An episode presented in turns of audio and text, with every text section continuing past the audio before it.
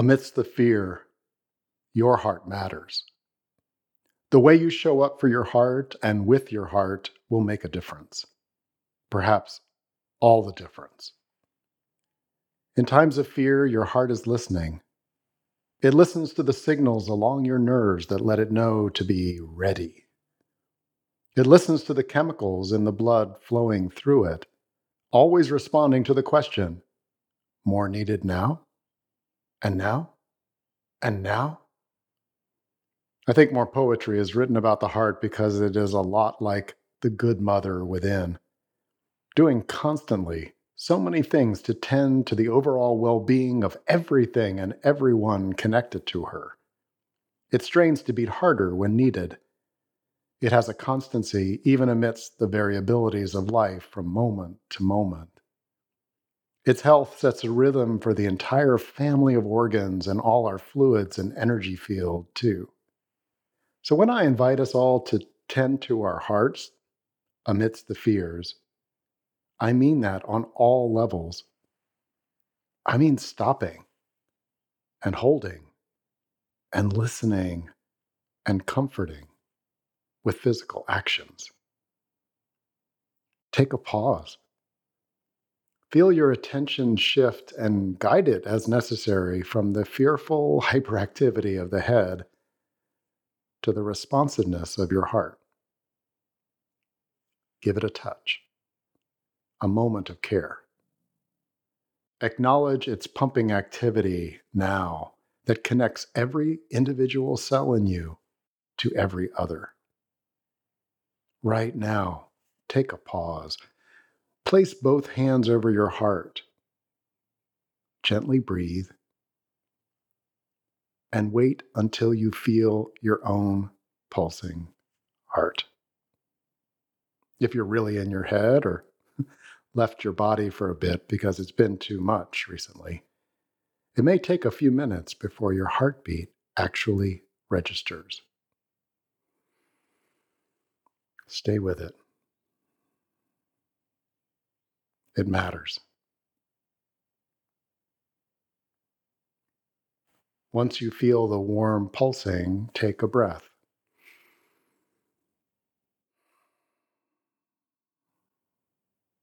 And then another.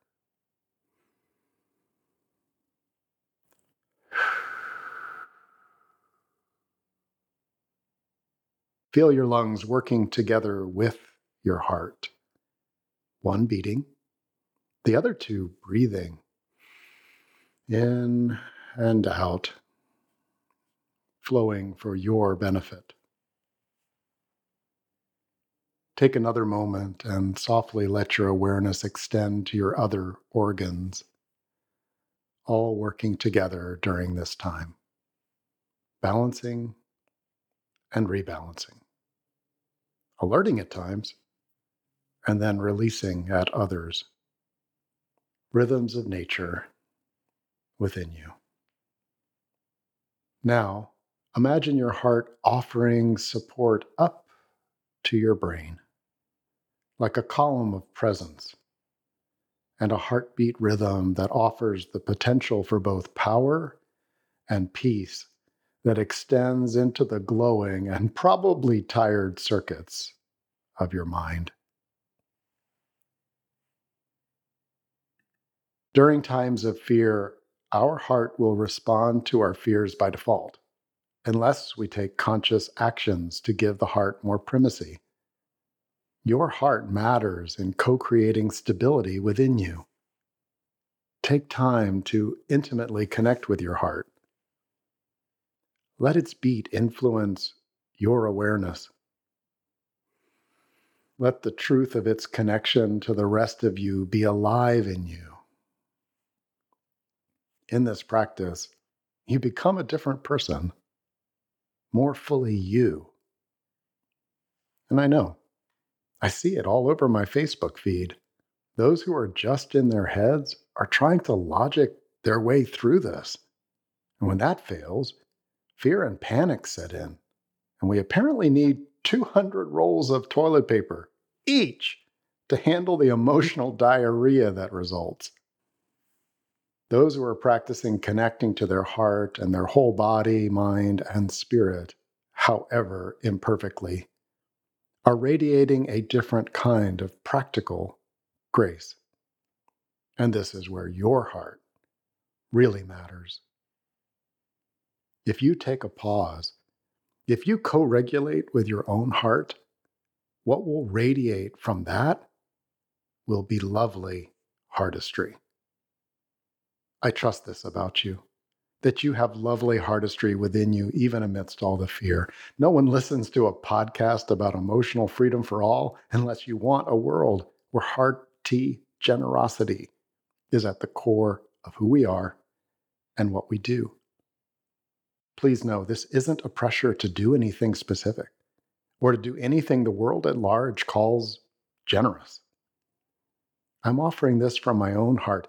In its simple rhythm, there is an offer to join me in feeling our essential aliveness, to know that right now, each beat reaffirms life. And I sense that from that place of being with yourself, inspired actions will arise too. Such actions might be as sacred as a soft, I love you, spoken to the wind in the direction of someone we hold dear and cannot be with right now. It might be to take a nap for yourself while in energy space, snuggling up with one who you feel safe and connected to even as they are out elsewhere in the world.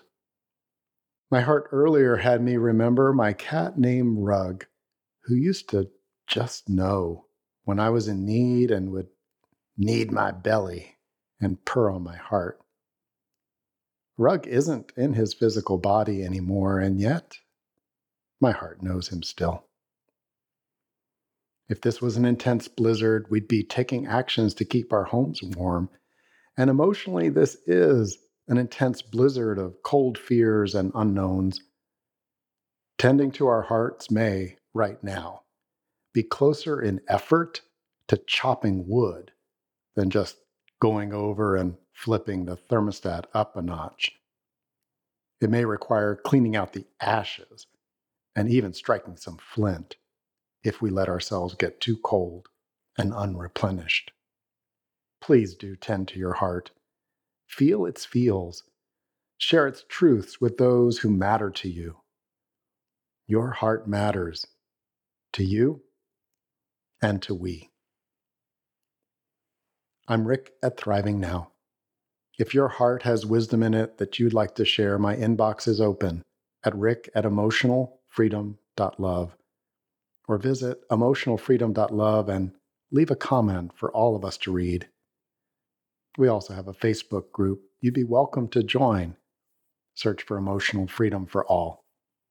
Until next time, thanks for listening.